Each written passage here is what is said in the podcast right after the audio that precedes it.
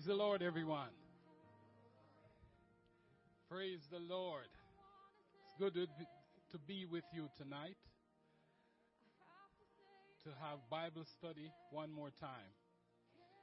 I would like to greet all our online members and welcome I welcome you to Christ Centered Church and our midweek Bible study.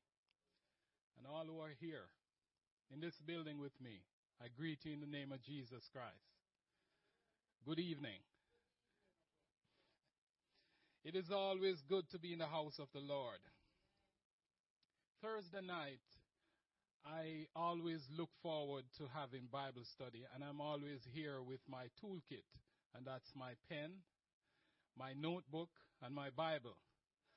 There are some lovely nuggets that comes across to us, you know, every week. And this week will be no exception. We'll have the man of God come up and preach. Think about this. If every time we hear the preacher preach and we obey everything that we hear from the pulpit, when we obey everything we hear from the pulpit, just imagine how strong we will be, how focused we will be. Amen? We would be strong in the Lord. We would be about our Father's business. This week, our pastor, and um, he led a team of scholars to um, California to the to uh, CSTI graduation. You know, there are some um, people graduating, and and they are there, and we wish them all the best. We wish them a, um, you know, we pray for their safe return, so that they'll be here and worship once more with us. And um, there are a few people that um, needs prayer this afternoon before we go straight into the, the Word of God. So we're going to pray for them and we're going to move the service right along. Amen? So, as customary, let us stand. And we are going to pray. We're going to pray. Keep Sister Heidi in your prayer. You know, it's it's a difficult situation, and we just want God to continue to comfort her and her family. Amen. Let us pray. Heavenly Father, in the name of Jesus Christ, we come to you once more, Lord. We know that you are the King, King of kings and Lord of lords. We know, God, that you're the mighty God, you're the sovereign Lord. So we come before you humbly, Lord, knowing all of this, that you are God. You made us and not we ourselves. Lord Jesus, we enter into your gate with thanksgiving and into your court with praise. Lord Jesus, we lift up your name because there is none like you, Lord. Lord Jesus, we thank you for everything that you have been doing and you continue to do in our lives, Lord. You have covered us, O oh God. You have made a way for us, Lord Jesus. You have kept us in perilous times, Lord Jesus, and we thank you, Lord. And Lord Jesus, tonight we come to lift you up. We come to call upon your name, Lord, because you are God all by yourself.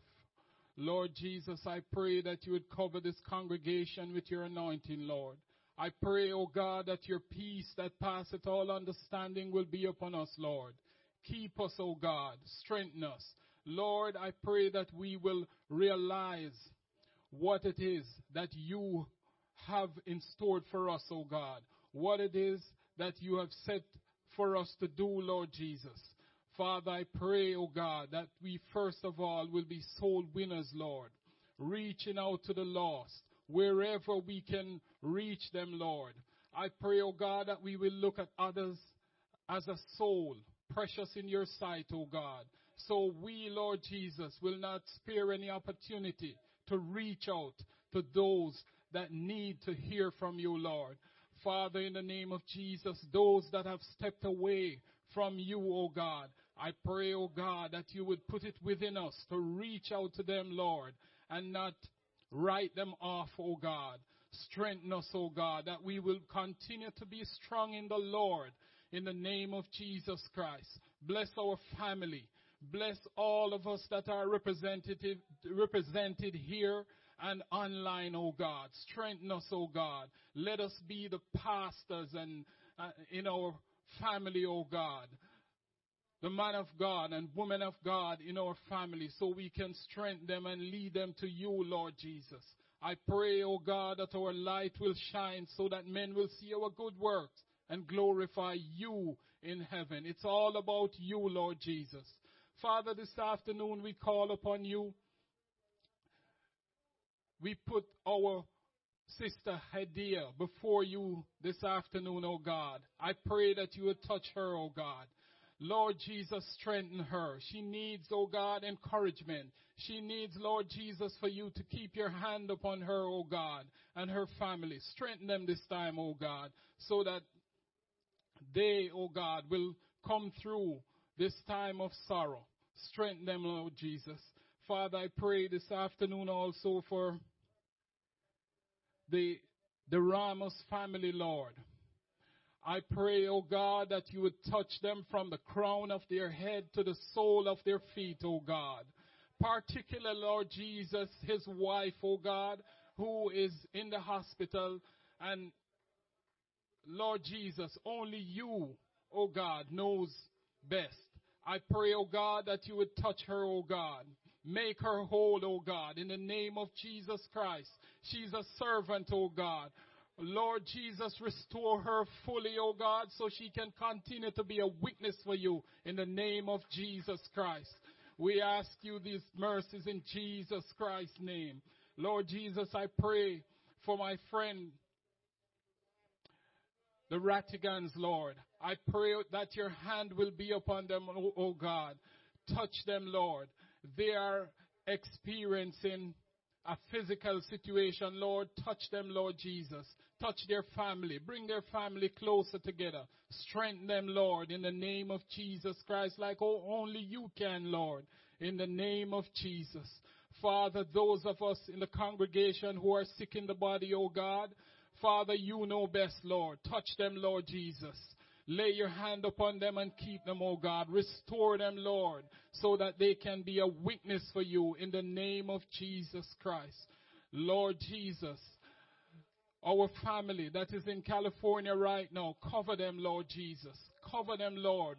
Lord Jesus, bring them back safely so they can continue to worship with us in the name of Jesus Christ. And tonight, Lord Jesus, the man of God that will come before us and deliver your word, I pray that you would touch him from the crown of his head to the sole of his feet, Lord Jesus. Strengthen him, O God. Father, continue to lift him up while he continues to humble himself before you, Lord. Strengthen him. Strengthen his family, O God. Give him that wisdom, that knowledge, and that understanding, O God, to bring forth your word like an oracle, O God. Strengthen him, Lord Jesus. Father, I pray that tonight, as we hear the word of God, we will be ready to accept the word of God. We will be ready, Lord Jesus, to hide it in our heart that we will not sin against you, Lord. Strengthen us in the name of Jesus Christ. As we say, thank you, Lord. Thank you, Lord. In Jesus Christ's name. Clap your hands.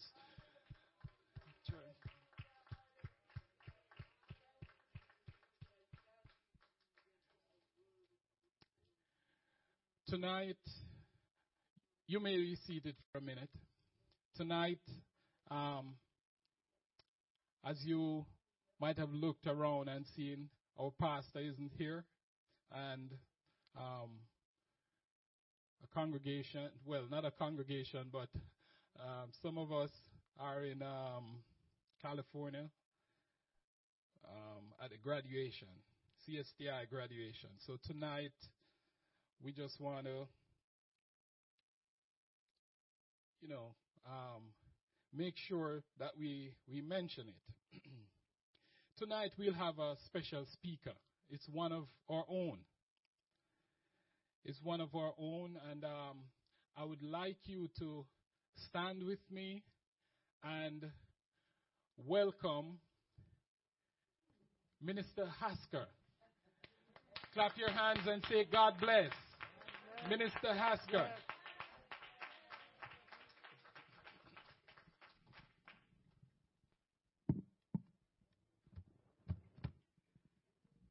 It is Hasker. By the way, amen. Let's give the Lord a hand clap. Oh, we can do better than that. Let's give the Lord a hand clap this evening. Amen. Amen. If he's worthy, give him another hand clap.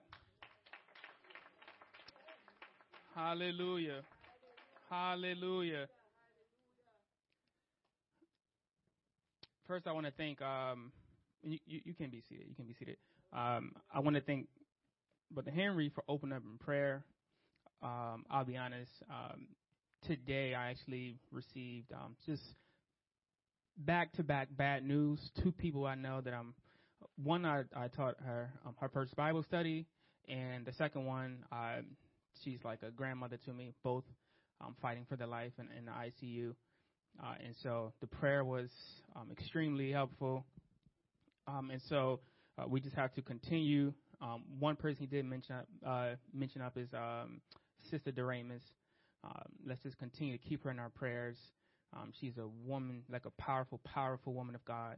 Um, you know, and she's just really, really fighting for her life. And so, if you can, throughout the week, um, just continue to um, stay prayerful um, for her. Amen. Um, as Brother Henry said, our pastor isn't here um, this evening, but I'm always grateful whenever I am given the opportunity and the privilege um, to bring forth the word. In particular, I'm also extremely grateful when it happens on a Thursday, because I tend to think that Sunday is what I would probably say a reach service, right? So where the pastor is more so preaching um, to the lost, right? And really, the real development, at least my thinking, how I see things, really happens on midweek, which is unfortunate because it's actually um, you have less people coming on midweek. And so I believe that the Lord has called us not to just be saved, but to also grow in Him. Amen. And I believe a lot of that growing happens um, in midweek service. And I'm just going to pause. I do have one announcement that Pastor told me to make sure I do not forget. That is the Church Growth Conference in Plainsfield. Um, is Friday evening at I cannot read my writing. 7:30 p.m. and Saturday uh, morning at 10 a.m. So that is Friday evening at 7:30 p.m. and it's in Plainsville, and it's Saturday morning at 10 a.m. And if you need the address, I believe maybe Patrice can uh, can help you out with the address. All right. Amen. Uh, so as you can see, I'm sorry for those who are online viewing. You do not um, have this privilege to receive the, the paperwork. Um, there was a document passed out today. Um, we're going to do something a little different, right? If you've been here with me on a, a Thursday, you know I'm, I'm, i really like interactive Bible studies, uh, and so uh, it's always my goal that whenever I'm done, you are able to take something home with you, concrete, something practical. Um, I do believe with everything in me that the Lord has um, given me something very tangible, something very, very practical um, that's specifically for our church. Um, and for those who are online, um, you can, I do believe you will be able to apply some of these um, these skills in your everyday life, at your workplace, uh, etc. In 2008, something um, something very interesting happened, right? Something very big happened in our um, in our country. I was 18 at the time, and um, it was the economic collapse, so, uh, sort of say, of the um, um, the real estate uh, market. And during that period, I never forget I was watching the news and um, that uh, they said there were individuals. A guy in um, New York City jumped out that um, his apartment building because he lost all of his uh, earnings, all of his savings, and his, and his um, 401k. And it didn't just stop there. It actually kept going from New York all the way to California. There was reports of a high increase of suicides because individuals were losing money. Um, it was the the second worst economic crisis in American history, and and it was on it was on the news not just in America but everywhere. It was on the news in China. It was on the news in Europe. It was on the news across the entire known world, basically. And through all of that, there was um, one statement that stood out to me. This, it was a guy named Alan Greenspan. He was the uh, in, in charge of the Fed bank, um, and he got on. Um, he was on the news, and he said they asked him, "What do you think the issue is? What happened?" And now, for those who know, there was there was just a lot of um, illegal behavior going on with some of the banks, um, and just just bad trading. And so I thought he was going to speak to that that there was a lot of just bad stuff going on, and specifically on Wall Street. And the first thing he said, the first thing that he attributed to the number one cause, he said, was leadership. He said it was bad leadership. It was bad leadership that caused the collapse of our economy.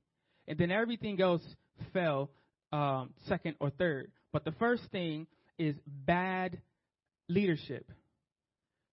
And so when I when when I heard that, I was really taken back.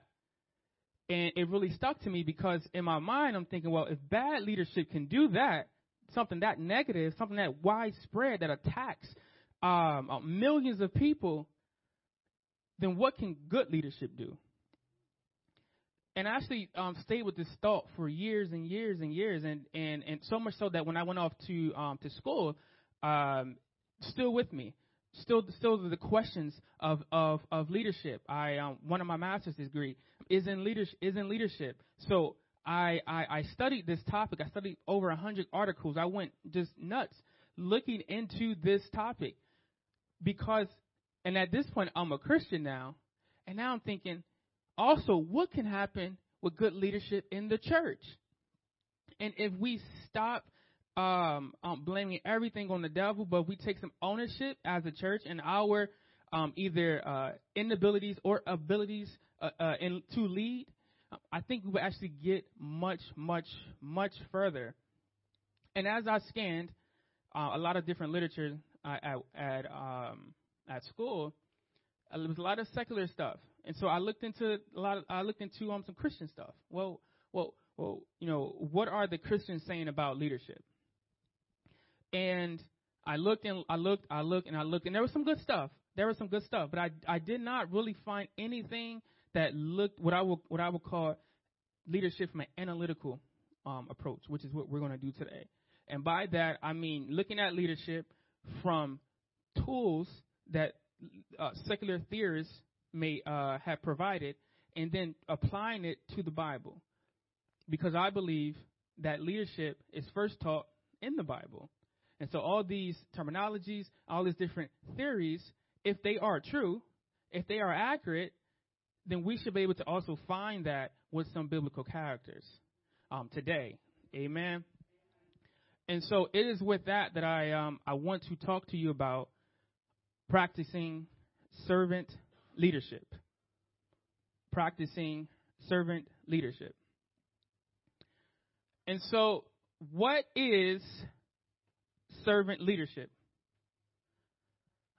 I would say that servant leadership is leading from the bottom. In a nutshell, it is power plus influence equals servant leadership. So we're all familiar with the terminology of management. We're familiar with leading. And some may say, well, what's the difference? So I would say that management is more task based, and leadership is more relational. Amen. And so, servant leadership is leading from the bottom, in particular in the house of God, is because unlike the secular world, you don't need to have the CEO next to your name to be a leader. You could be a janitor and be a servant leader. Amen. You can be the usher and be the servant leader. You can just hold the doors in the house of the Lord and say, Hi, God bless you. And be a servant leader. Because it is power plus influence. So, what is that? What does that mean? Power plus influence. When I talk about servant leadership, I'm saying that when you serve, you develop or get what's known as referent power. And that is the power that comes from uh, someone trusting in you. Amen. That is when someone sees certain deeds that you do and they respect it. They respect your consistency. They respect that they're able to depend on you. That is a sort of power that only comes from leading. And it is exactly because of this type of power that when you serve, you gain influence. An example the president, he's considered a public servant. But the president only has global, uh, he's only a global leader because America has a global influence. And so if he there was no influence, he wouldn't be a global leader. But when you have the power and you know you have the influence, you can't stop there because what is power plus influence? That's nothing. You have to actually leverage that power to persuade people to act. Right, and hopefully you do it in a in, in a godly manner, because we know that some might do it in a you know in, in, in an ungodly manner. Amen. Think of it like, and think of it like power being a gas, your gas or fuel in a car, and it will power and influence, um, and you have um, um, leadership is the engine. So, in order for the engine to work, you have to have the gas or the fuel. In order for you to be a good leader, you have to have power and influence. So, it literally goes neck to neck. And that one can't go without the, the other. And so now that we know how we can become a better leader, we must now view uh, various different behaviors a leader may have. And I'm actually building up. What we're going to do, we're going to look at certain theories, and then we're going to look at the Bible. And we're going to connect these theories with various different biblical char- characters. Um, and, and you guys have a word bank that I handed out to you. And um, so I encourage you to also follow along. And I don't plan to be long. Um, I I'm not a long-winded preacher. I get out the way when the Lord is done. Now, that being said, if I do stay longer than 30 minutes, then you know the Lord isn't done. Isn't done. Amen. Amen. So first, I want to introduce um, the 10 servant leadership behaviors um, by the um, Spears at uh, Leadership Center. And some of these things we are familiar with, right? This is the, the, called the classical view of servant leadership and he's actually referring to um, just basic characteristics that you would probably normally see a leader display. Listening, right? We, I don't have to explain that. Empathy, the ability to put yourself in someone else's position. Healing. And by healing, I'm not referring to, it could be a spiritual healing where you are, um, um, where you are actually um, um, you know, the Lord is using you to heal someone, or it could actually be um, comforting someone, right? And we see this really in the book of Job because Job uh, he goes through so much um, turmoil, and it says that his friends saw what great pain Job Job was in, and they just sat there quietly, quietly. And so sometimes healing is just being being there for someone, saying nothing, but just being an actual body next to them. And so having the having um, uh, the ability to heal someone, awareness, persuasion, these are all things that we're familiar with. Conceptualization, that is the ability to step back and look at the big picture and understand how it all makes sense, how it all comes together. So that's conceptualization, stewardship, and that's just taking care of people. The ability to just take care of people. Commitment to the people. That is when you are accountable for someone else's growth. In a church context, it could be that person you're, you're, you're teaching a Bible study to. It could just be someone you're mentoring. But it is committed to the, uh, the people or a person. Building community. That is to foster the development of the community people. So it could be our own pastor who fostered the development of the church. Um, it could be the development of a life group.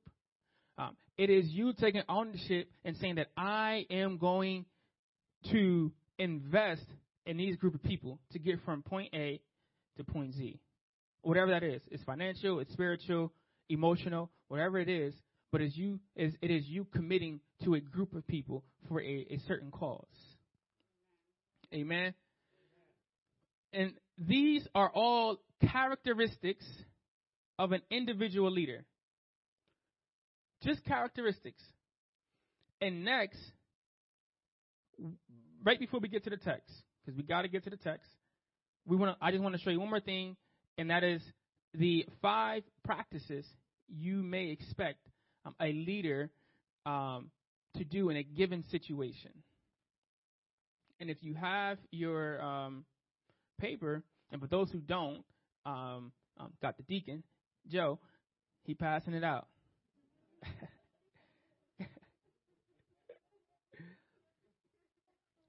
the first is model the way. That's model the way. And model the way is when a leader establishes a certain principle that he leads in order for those to follow. An example would be if I want you to teach Bible studies, instead of me telling you to teach Bible studies, and I just teach a Bible study, and I'm modeling the way in which I want you to follow. Amen. That's model the way. The second is inspire a shared vision. That is when the leader casts a vision that others can get behind.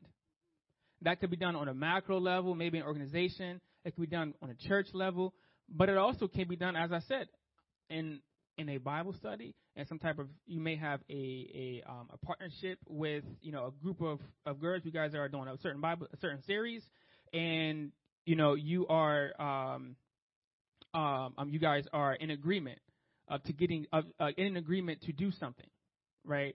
Um, whatever that is. That is being inspired by a shared vision. The next one is actually what I think is a little more challenging because you don't see that too often. Um, that's challenge the process. Because you have some people who actually do not like to go against the grain. Right? Some people are non confrontational and they will not challenge the grain. Challenge the process is doing just that. That is going against the norm to get the job done. Right? And sometimes, and, and that may even mean people may say, oh, I don't like her. Oh, she just, she just do too much. Right? You know, that, that may actually mean that. Right? And, and it's not be, it's not being nasty. Right? It's not being nasty, right? But but first you have this vision, right? That maybe the pastor has has cast, right? And then and then you have a job to do, and so now it's like, okay, I, I need to get to this vision. I have this job, but this is in my way. Now, some people would just say, okay, Pastor, I can't do it because such and such is in the way, right? We don't want to do that. Sometimes, in a respectful way, we want to challenge the process, right? We don't we don't want to just give up so easily. If if if we can't go across the street to get it, maybe if we go around the corner, right? It might take longer to get there, but the goal is to actually get there. Amen. Enable others to act. That is when you foster a sense of collaboration, right? And so you think of enabling others to act as, as I told you, modeling the way is when you set an example for what you want, what you think people should do, right? And when they respond to that, you're actually enabling enabling them to act. Right? It is it is because of your good deeds that they actually act. For for for example, and this is like this is true. If you ever want to get someone who is being mean to you to stop, be nice. Continue to be nice. Continue to love them, and eventually They'll stop. She's like, look, you better go ahead, boy. and eventually, they will stop. Because you are one, you're modeling the way, you're telling them how you want to be treated by your by you treating them that way, right? And then by that, they will then respond they will and they will act in a way it might be them asking you for forgiveness or it might just be them doing an entire 180 and treat you better than what they actually treat you. Amen? And the last one um, which I, I, I, actually find to be um, uh, re- really good and probably one of the most effective one um, that is encouraging the heart. And what that means is you as a leader because we're all leaders, but as you as a leader, you are recognizing an individual's contribution. And I think that's probably one of the most um, one of the most important ones because I can't tell you how many friends that I know that have um, either left church or have uh, you know even less left work um, because their contributions was was going unnoticed and you do a lot for a person uh, when you're actually doing something as simple as that's a good job. I I I like that. You know, even if even if it's not the best, but maybe you know they get an A for effort. And I know that's kind of cliche, but an A for effort is is a real thing. Just because someone may try and fail, but the fact that they try, and a lot of times it's the people who aren't trying that's criticizing, right? You know, it's, it's, it's people criticizing you for doing something that, that, that, that they themselves wouldn't do. Right? And, and, and so we have to get into, as, as a good leader, uh, we have to get into the, the mode, the mood of really going out of our way, even if it's intentional, um, with figuring out, finding out um, what this person um, has contributed and give them praise for it. Amen. And so we've we we kind of we went through all the tools. We went through all the tools, um, and now we're probably going to go to what I think probably the best part um, is how do we apply those tools? Looking at the Bible, and if you are um, feeling in your spirit where you feel like you may know an answer, you can put up your finger I'm, all for interactions. You guys, this is not my first rodeo. I'm all for it.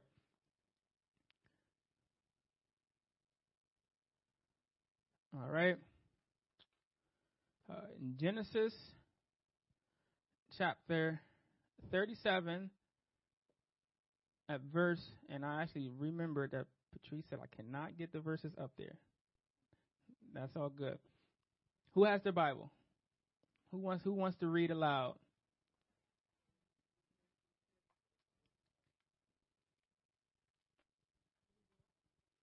Amen. The deacon coming. He coming your way.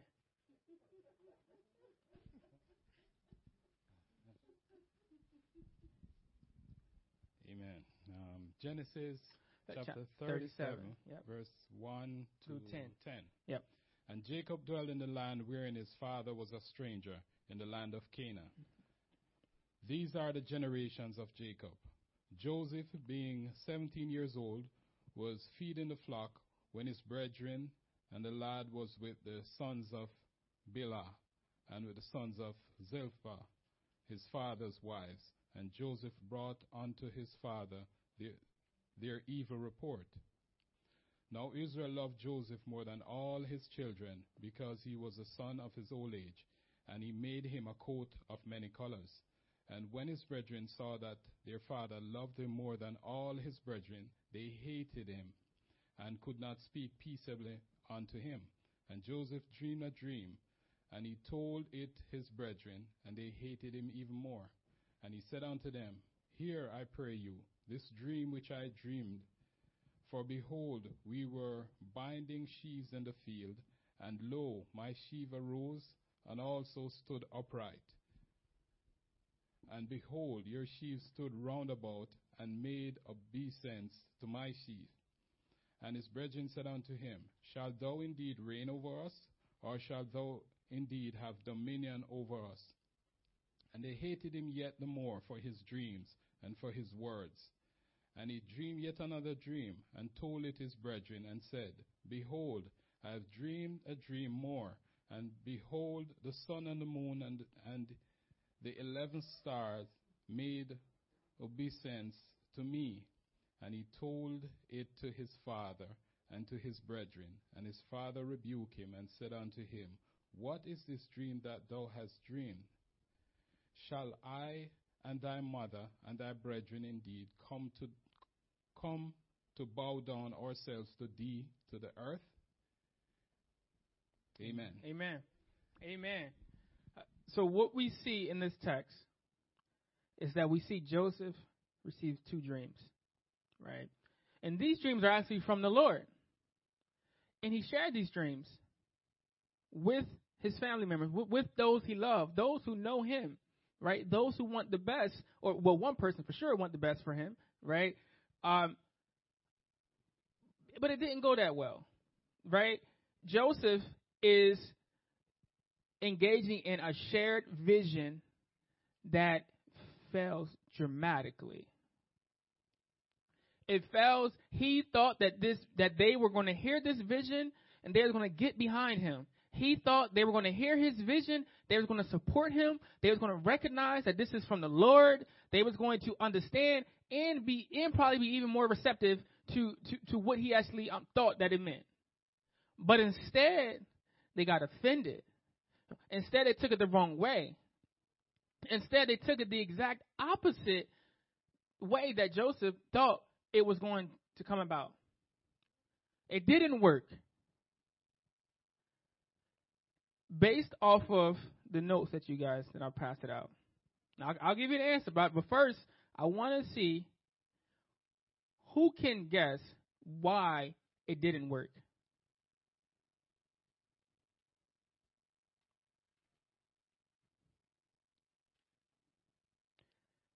There was something Joseph was missing, and he he doesn't have it.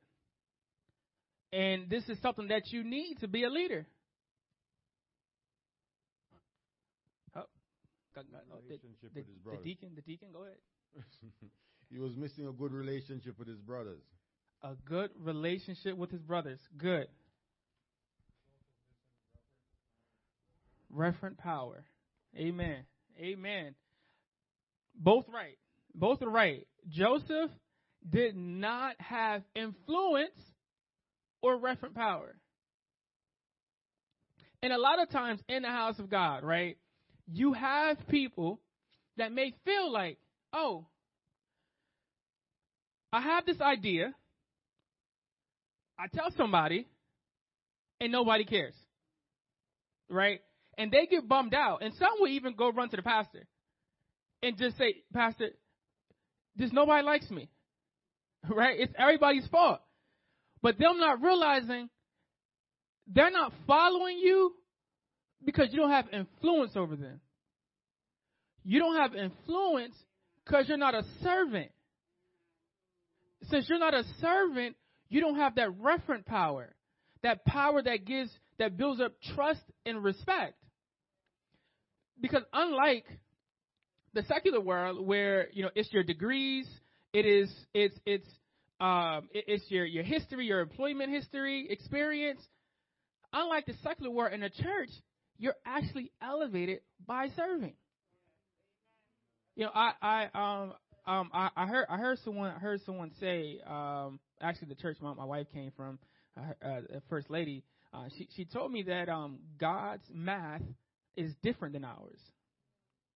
And this is a, a, a prime example where how how the secular world sees leadership, but God sees it total opposite. He sees it from the bottom up.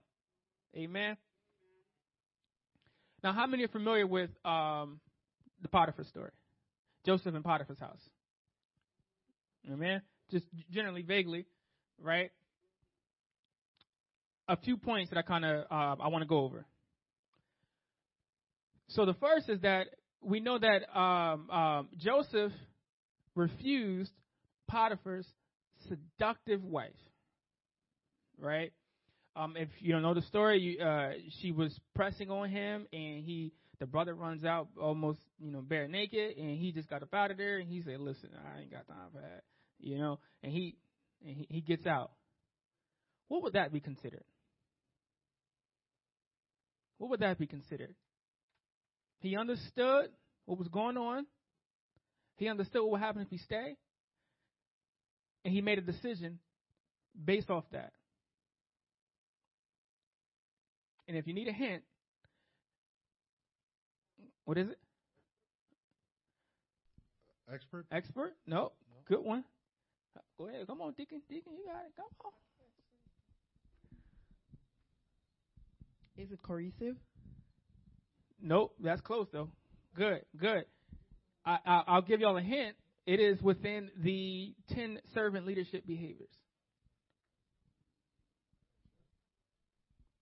Referent. it's good.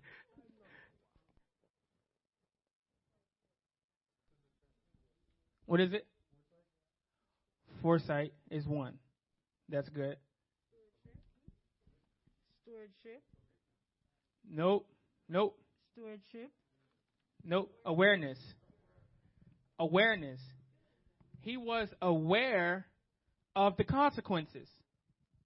He was aware that, hey, if I get in bed with this girl, not only is God going to kill me, but Pharaoh going to kill me. Right? And he knew that not only could he not do it, he knew her enough, he knew, recognized her spirit enough that I couldn't talk my way out of it, that I actually have to run. Right? He, he literally had to run out of the area. That's awareness. That is understanding, that is a leader understanding the pros and cons of a particular situation, understanding their surroundings. You have a question? Okay, yeah. Um, understanding their their surroundings. The second is we know that um, Joseph was a dream interpreter, right? He would interpret um, the Pharaoh's dream, right? And he was pretty good at it, um, very good. What do we say about that? What what behavior would that be if he's interpreting someone's dream? Come on, Patrice. Foresight. Foresight. That's good. That's good. Something else. To interpret someone's dream,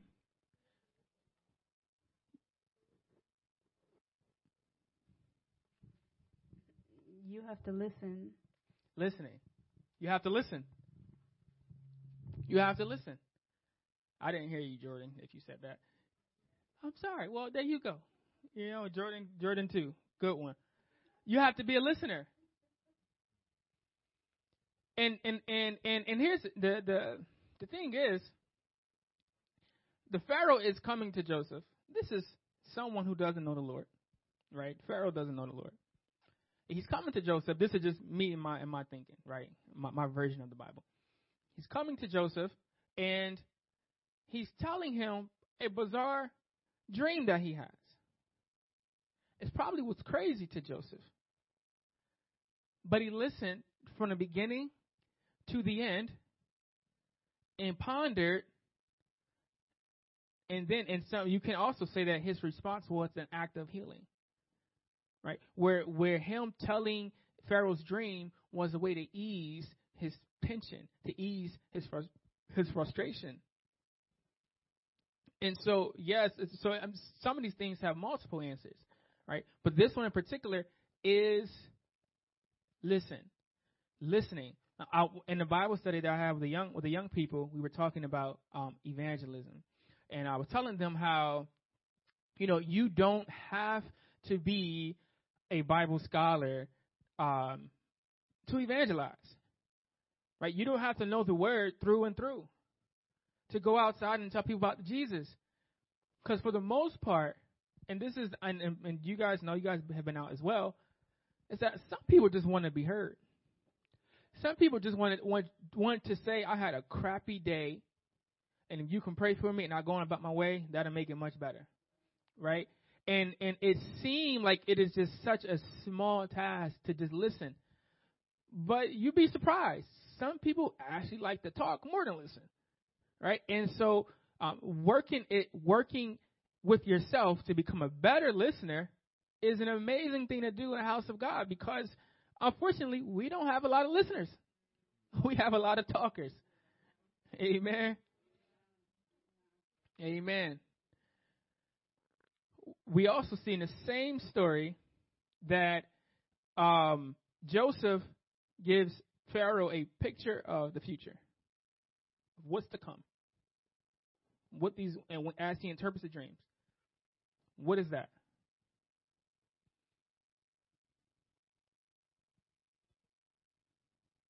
Inspiring a shared vision? No, good one. Nope.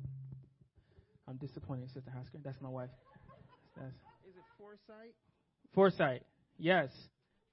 Yes. That is having that is having foresight. You know. So she knows this, right? And and it's very disappointing that she got that wrong. That can't happen again.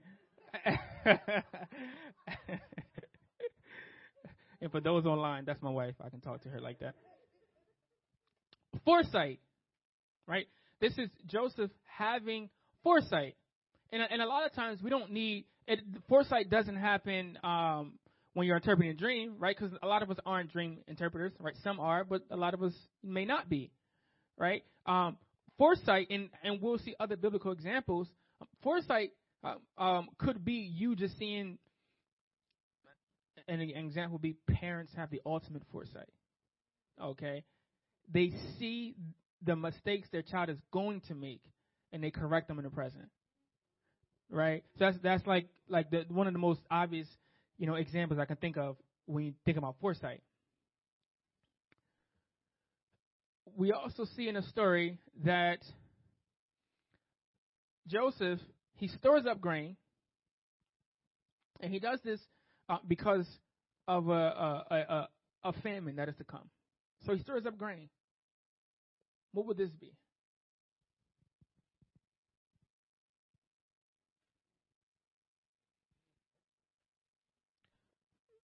So you say expert. Okay, I think I can go with that. That's one. I can go with that. Can go with building community? Nope, nope, not building community. What'd you say? What? Go, go ahead, Deacon. Give, give, give him what he said. I said community. No, no, good one. He's he's aware. He's aware, and so a lot of times, aware. I'll give you this one. Aware and foresight can seem similar, right? So, uh, so aware is knowing what's going on in the present situation, right? Foresight is being able to predict it, is being able to see beyond that that that the present situation. And so him storing up grain, he sees beyond knowing that we're going to need grain in the future for the famine. Right? And then one of the uh, more, uh, I think my favorite part of the story is obviously when he um, uh, forgives his brothers. Right? Uh, he forgives his he forgives his brothers, uh, and and they repent, and he basically welcomes them. You know, and here he he's he's he's powerful. You know, literally with a snap of a finger, he can have them killed, have them locked up, thrown into a dungeon somewhere, but he forgives them. He he knows that they're sorrowful. He feels it. This is.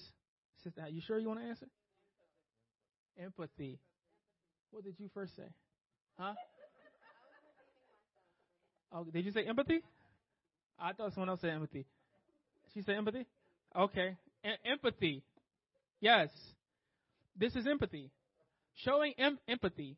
Being able to get into someone else's situation, someone else's problem, and feel what they feel, even when that person ha- has done you wrong. Right? I'll give you an example. I was with a, um, I was with a, um, a cousin, uh, someone who um, um, very, I'm very close with, and, and, and I'm not going to say names. Some of you are familiar with whom I'm speaking of, but we are in a car, and we see someone who um, a month ago hit his car, and um, uh, uh, uh, um, threw up their middle finger and drove off. Okay. Now at this point, it is pouring down, raining. Right. He had to pay over a thousand dollars to get his car fixed. Um, it's pouring down, raining. He, we're driving and we see this person, and he pulls over, and he said, "Do you need a ride?" And so I said, that, "That's the person hit your car. What's with you?" And he said, I know, but it is pouring down raining, Isaiah, and I cannot let this person walk home. I know where they're walking to. And so, do you need a ride? Such an act of kindness even surprised the person, the other person, the other individual, where she's just like, I'm going home. You gonna take me? Says yes. Get in the car. And so me, I'm not there yet, right where I'm at now. I tell him, I said, "Do you do you remember how much the car costs?" Because maybe you can work out a deal to get some money. But he didn't do that. He drove from one side of the town to the other side of town. He went beyond his feelings of anger and frustration, the fact that he lost money that he had to pay a thousand dollars that he didn't uh, for something that he himself didn't cause. That's empathy. That is really empathy because I'm a different person today though. So I probably I would do that today, Lord willing. Amen.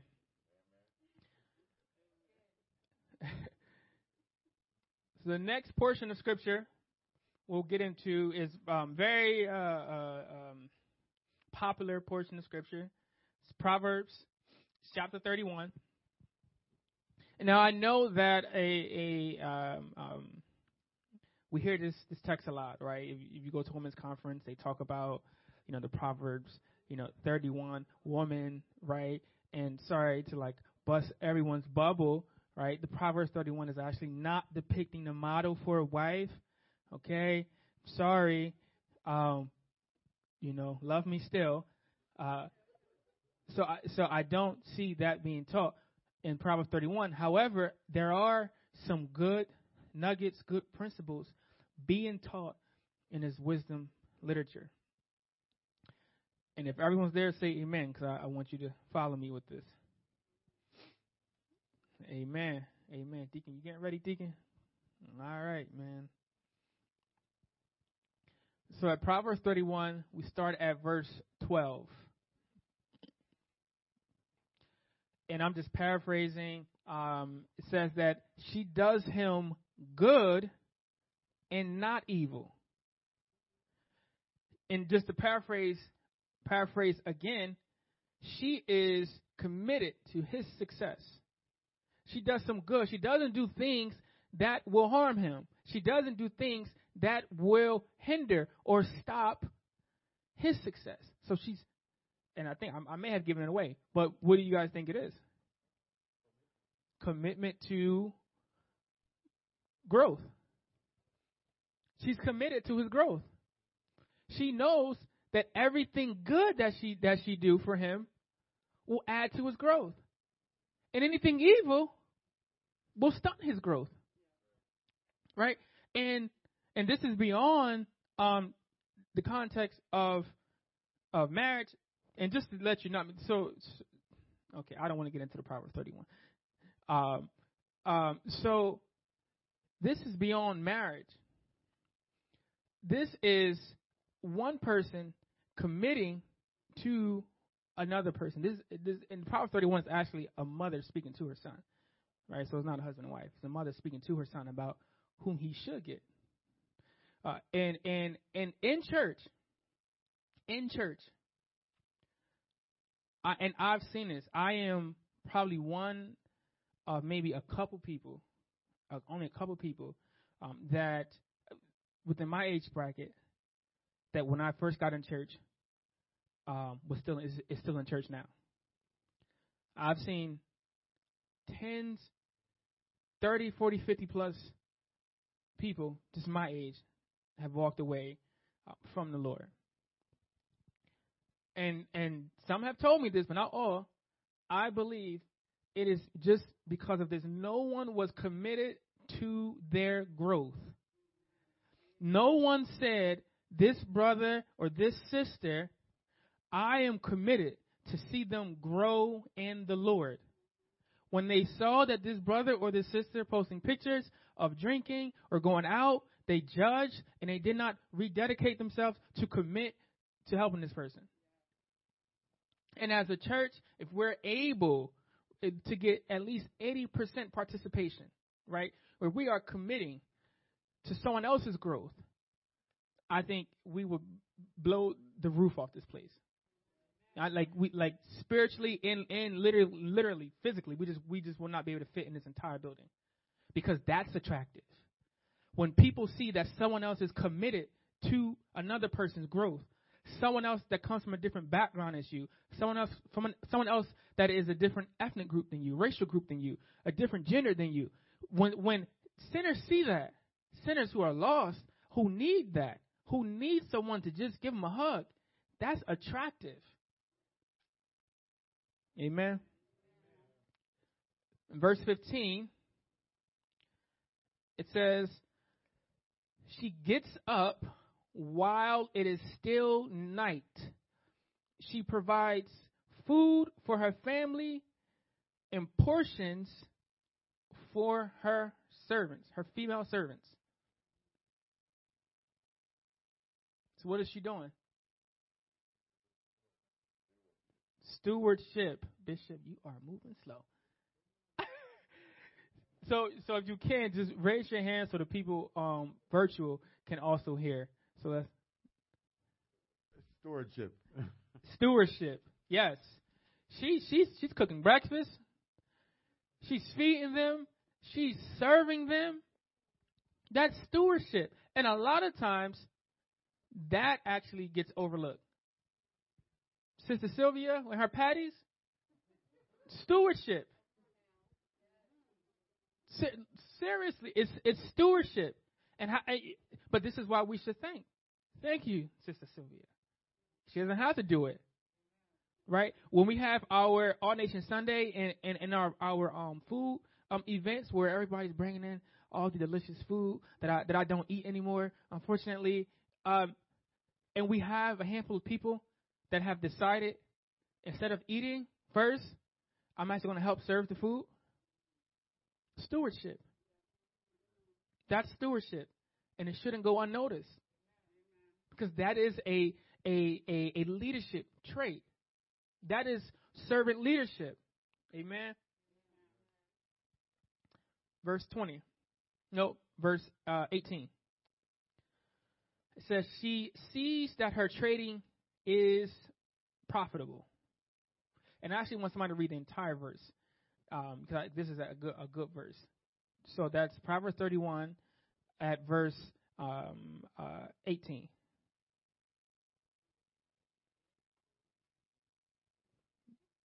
You read it? No. She perceiveth that her merchandise is good. Her candles goeth not out by night. Amen. Amen. Amen. So what is this? She sees that her merchandise is good. She sees that it's profitable. It's going to bring back a return. Mm-hmm. What? Well, I said commitment. No, but that's a good one. That's a good one. Foresight. Foresight. Yes. Yes. She sees that what she's doing right now, it may not bring forth the immediate return, but in the future, a future return. And that is one of the, I think at least, a key characteristics of a good leader is because they measure how effective they are based on the results, right? Especially in the church context when there are so many different things that needs to be done, and unfortunately, so little people wanting to do it. A good leader can do, and I, I, you know, Pastor said this all the time, is that you know for him, he's not looking for, you know, you're not more saved because you do a million things, because he understands that that that it's burnout, and, and a good leader wouldn't do that. Amen. And so, what she does is she sees how it will pay off in the future, right? That could be you picking up someone at church to go to church, bringing them to Thursday Bible study, bringing them to Sunday Bible study. It might not mean anything right now, right? But it actually might pay off. That's actually how I got here. Like someone just kept bringing me to church, right? And that person's not even in church anymore, but literally just kept bringing me to church. It might pay off. Amen. Verse 20 She opens her arms to the poor and extends her hands to the needy. Empathy. Say it again. Empathy. No. Good. Nope. Nope. Nope. So, hand up. So, brother, the deacon, okay, because he, he give me the look like I ain't gonna tell y'all again. And so, Stewardship. stewardship. Okay, so so this has multiple meanings. So stewardship is one. So you the man. There's another one.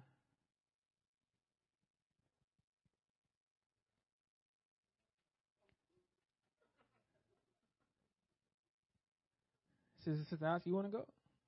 Yeah, yeah, yeah.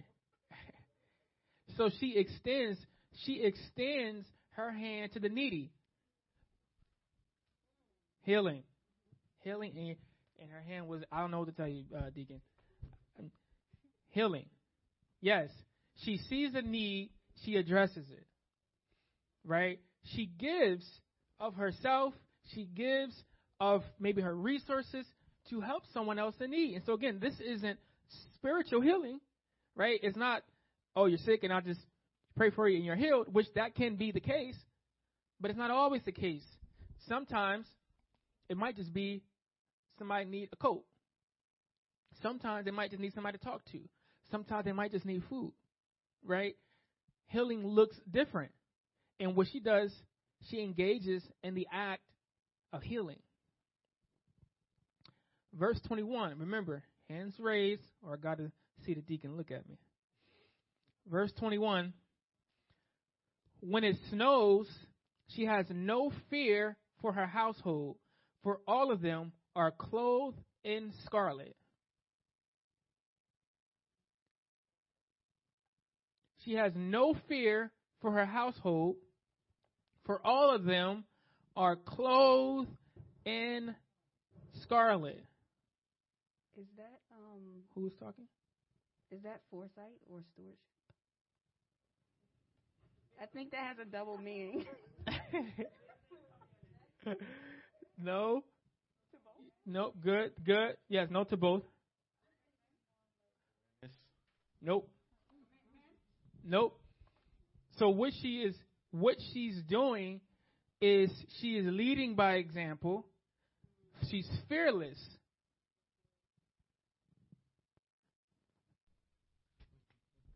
Oh, um, I think community. Not community. She's modeling the way. You said that? I don't think you said that. She's modeling the way. She's leading by being fearless. She's saying, "Be what I'm, what I am." Right? If you want somebody to teach a Bible study, teach a Bible study yourself. That's not a question. you have something, to Jerry?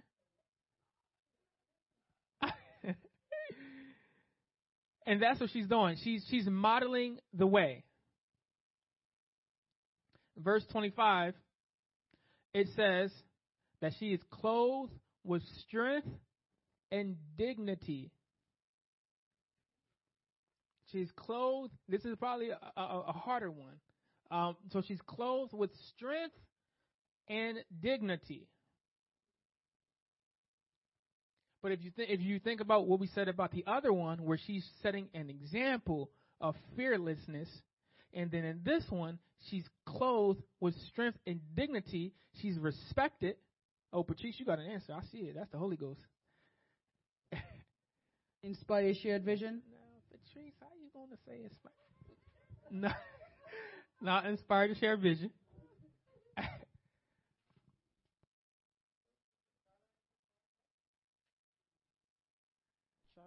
uh, challenge the process. nope. She. oh, Anybody want to go before I say it? Huh?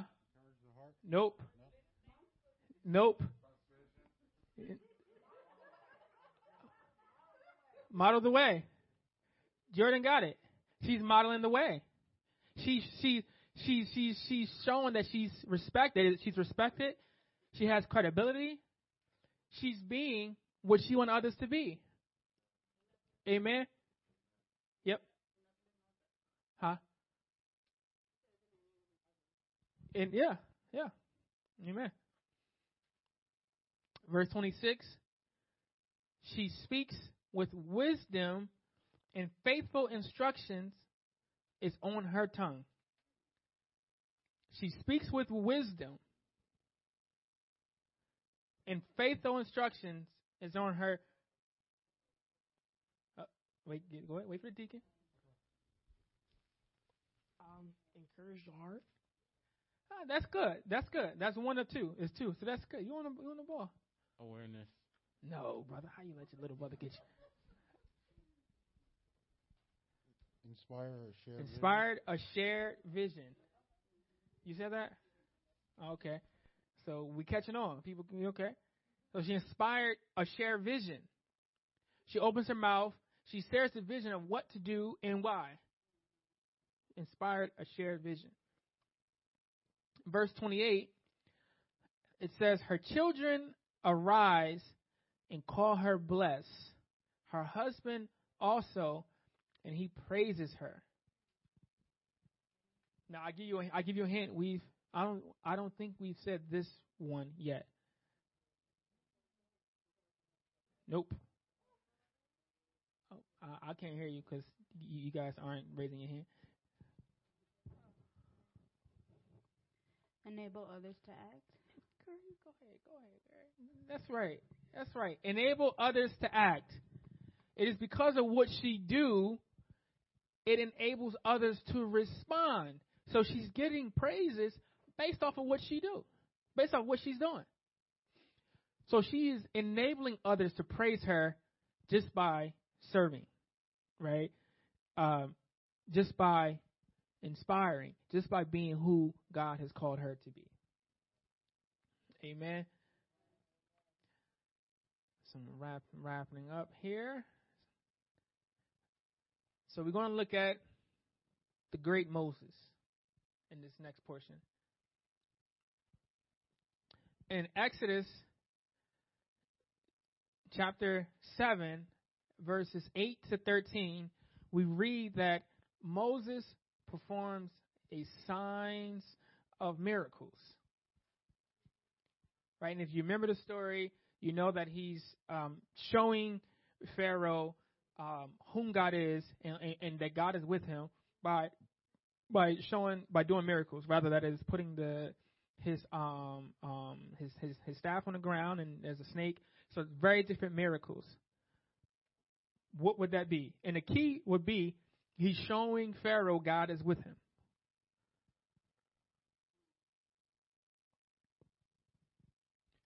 I'm going to do this to show you God is with me.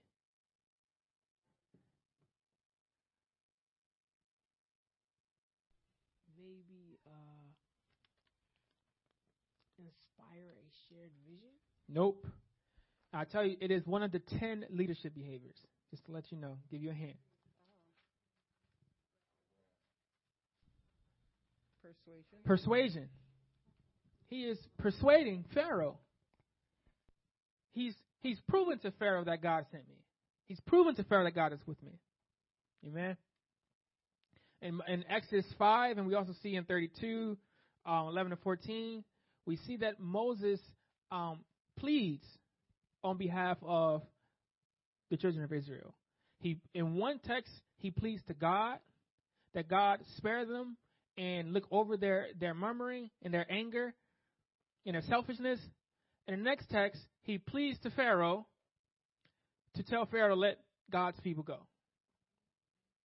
He understands them. He wants them free.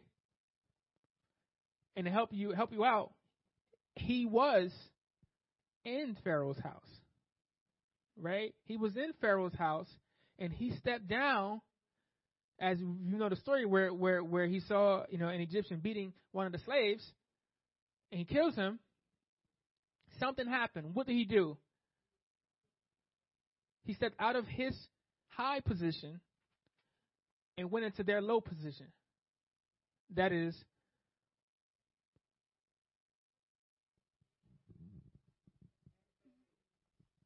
Said empathy. empathy. That's em- empathy. Good. In Exodus 9, verse 1, Moses said, Let my people go so that they may worship me. He's talking to Pharaoh. Pharaoh was considered divine. To even get in his presence and to say something he don't like is a death wish. But he has a mission. God told him to do something.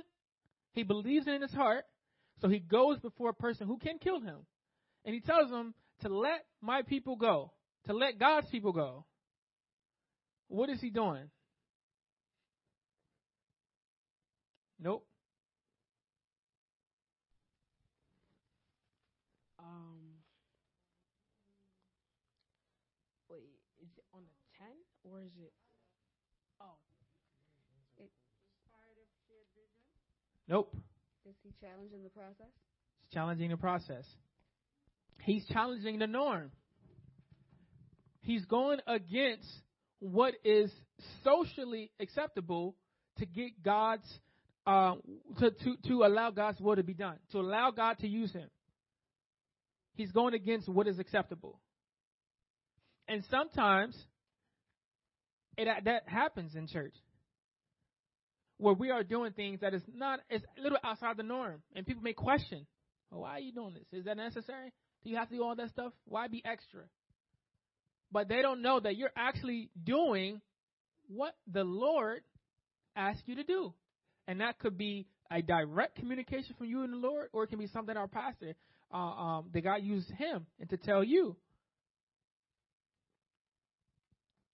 Uh, in Numbers 34, verses 1 through 12, we see that Moses gives an outlook of the promised land. He tells them where they're going, what's it's going to be, what's it's going to be like, and um and and he raises or or, or he he decreases rather their concerns. Right? He basically tells them this is it's going to be okay. We're going to this promised land. You know, land flowing milk and honey. You don't have to worry about nobody trying to kill us.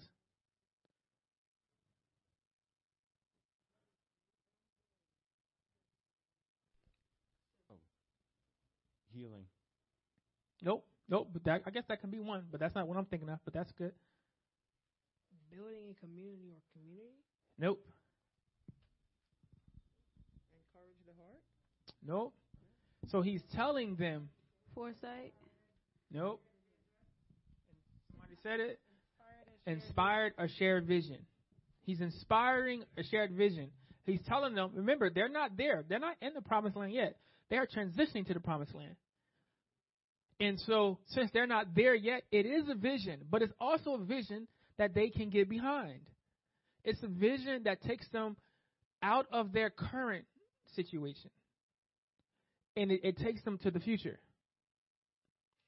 As we finish up, and, and I did say 30 minutes, but I did say if I continue to go longer, it's the Lord. Amen. So we're finishing up.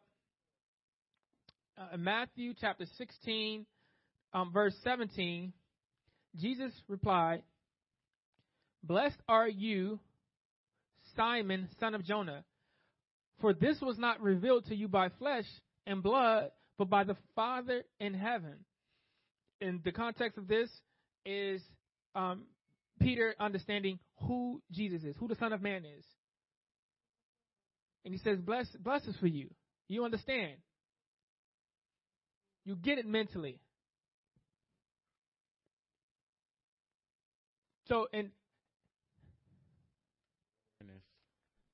Oh, that's good. That's good, but that's a good one. He said awareness. And to give you, He's encouraging the heart.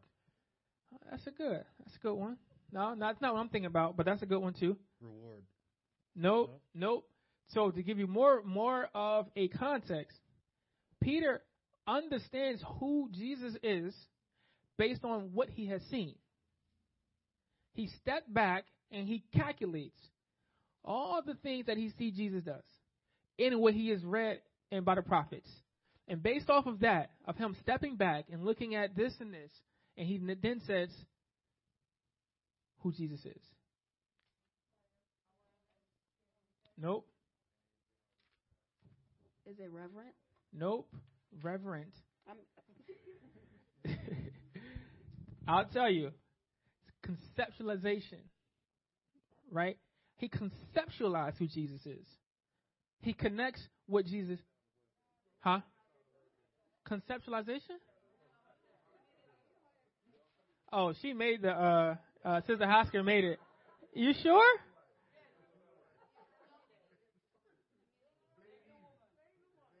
What? Oh, Sister Hasker, that is just wow.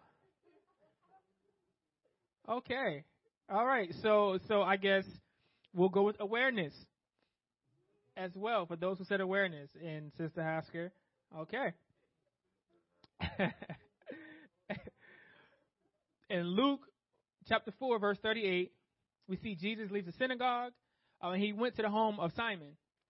And Simon's mother was um, suffering with a high fever and we see that Jesus helped her, healed her rather.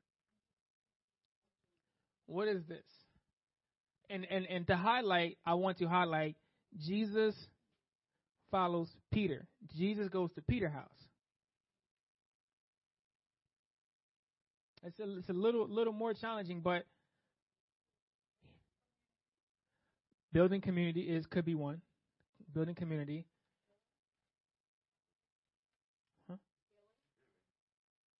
Healing is one. And there's one more.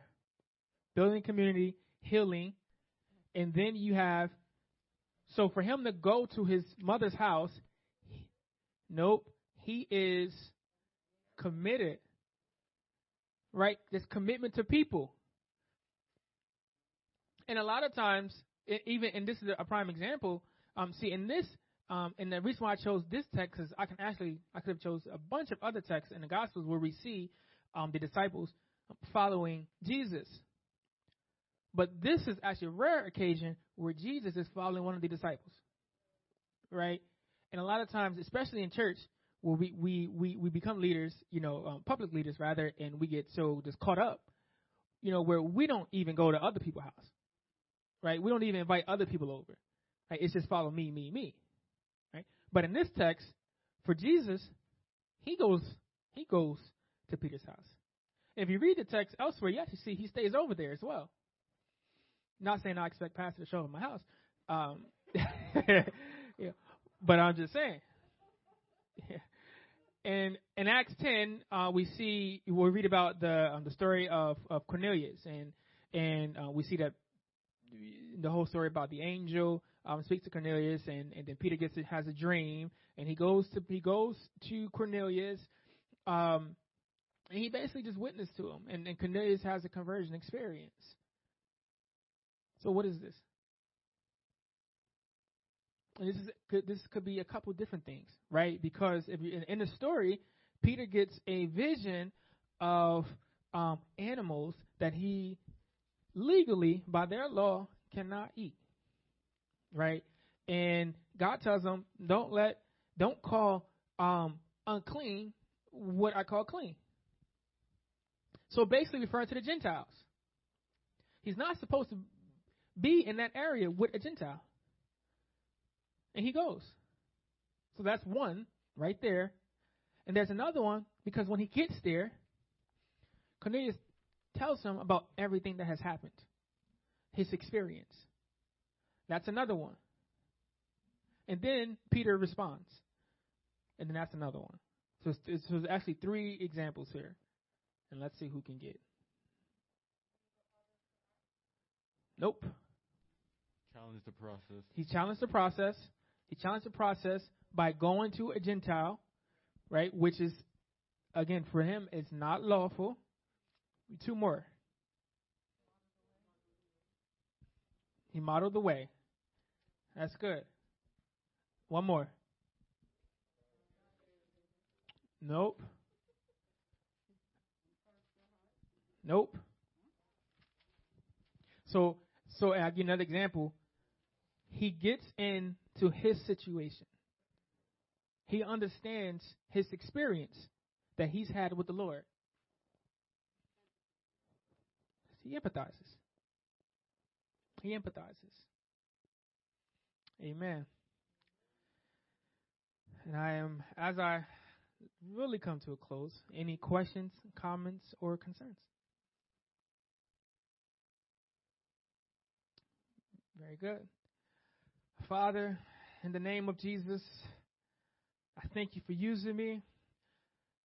I thank you for this word, Lord God. I thank you for this Bible study. I pray, oh Father God, that it will literally melt in the hearts of your people, Father God. Teach us to be, oh Lord God, servant leaders. Teach us, Father God, to be what you have called us to be, Lord God. Open up our eyes to the practices in which you have already shown in your word, Lord Jesus.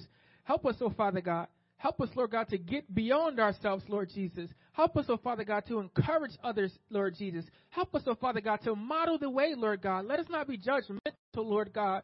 But Father, let us, Lord Jesus, lead by example, Father God. Let us lead by example, Lord Jesus. God, touch our hearts and our minds, Lord Jesus. God, we need you, Lord God, now more than ever, Lord God. Lord God, just like bad leadership, Lord God, can tear economies, Lord God. Lord, we know and recognize that good leadership, Lord God, can build up millions of churches, Lord Jesus. God, good leadership, oh Father God, can double this church, Lord Jesus. God, I pray right now, Lord God, help us, Lord Jesus. Give us wisdom, Lord God. Give us eyes to see and ears to hear, Lord God. God, we, we, we commit right now, Lord God. We rededicate ourselves today, Lord God, to the pastor's vision, Lord Jesus. We get behind him, oh Father God. We get behind him, Lord Jesus. We get behind him, oh Father God. We understand you have called us here with a purpose, Lord God. God, we won't sit down any longer, Lord Jesus. Lord God, we won't sit down any longer, God. We say yes to you, Lord Jesus. We say yes, oh God, to the plans in which you have bestowed upon our pastor, Lord Jesus. God, if we, if we don't have the vision, oh Father God, share the vision to us, Lord God. If we don't have the burden, Lord, share the burden with us, Lord God. God, help us, Lord Jesus. Help us, Lord God. Help us, Lord God, to just challenge the process, Lord God, to step out of ourselves, Lord God, to step out of our own selfishness, Lord Jesus. God, help us, Lord God, to be better, Lord God. Be better Christians, Lord God. Be better mentors, Lord God. Help us to just model the way more, Lord God. In the name of Jesus, we love you, Lord God. In the name of Jesus, we give you praise, Lord God. In the name of Jesus, we give you honor and adoration, Lord God. Oh, in the name of Jesus. Oh, just just real quick, real quick. Just just give him a minute of just praise. In the name of Jesus, we praise you, Lord God.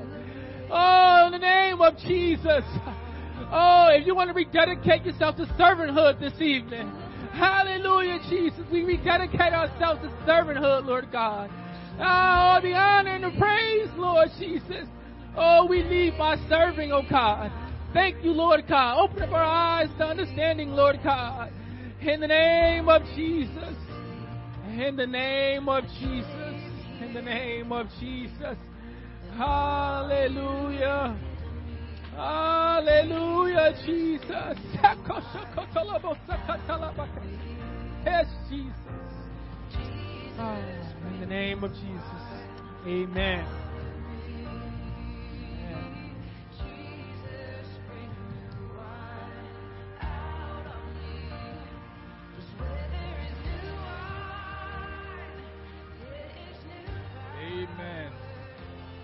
Thank you, Minister Hasker. Thank you. Let us give us give um, Minister Hasker a round of applause. Thank you. Thank you. God bless you all. God bless you. Good night. Oh, there's a basket around the back. Just walk by the basket, and if there's anything, we can contribute.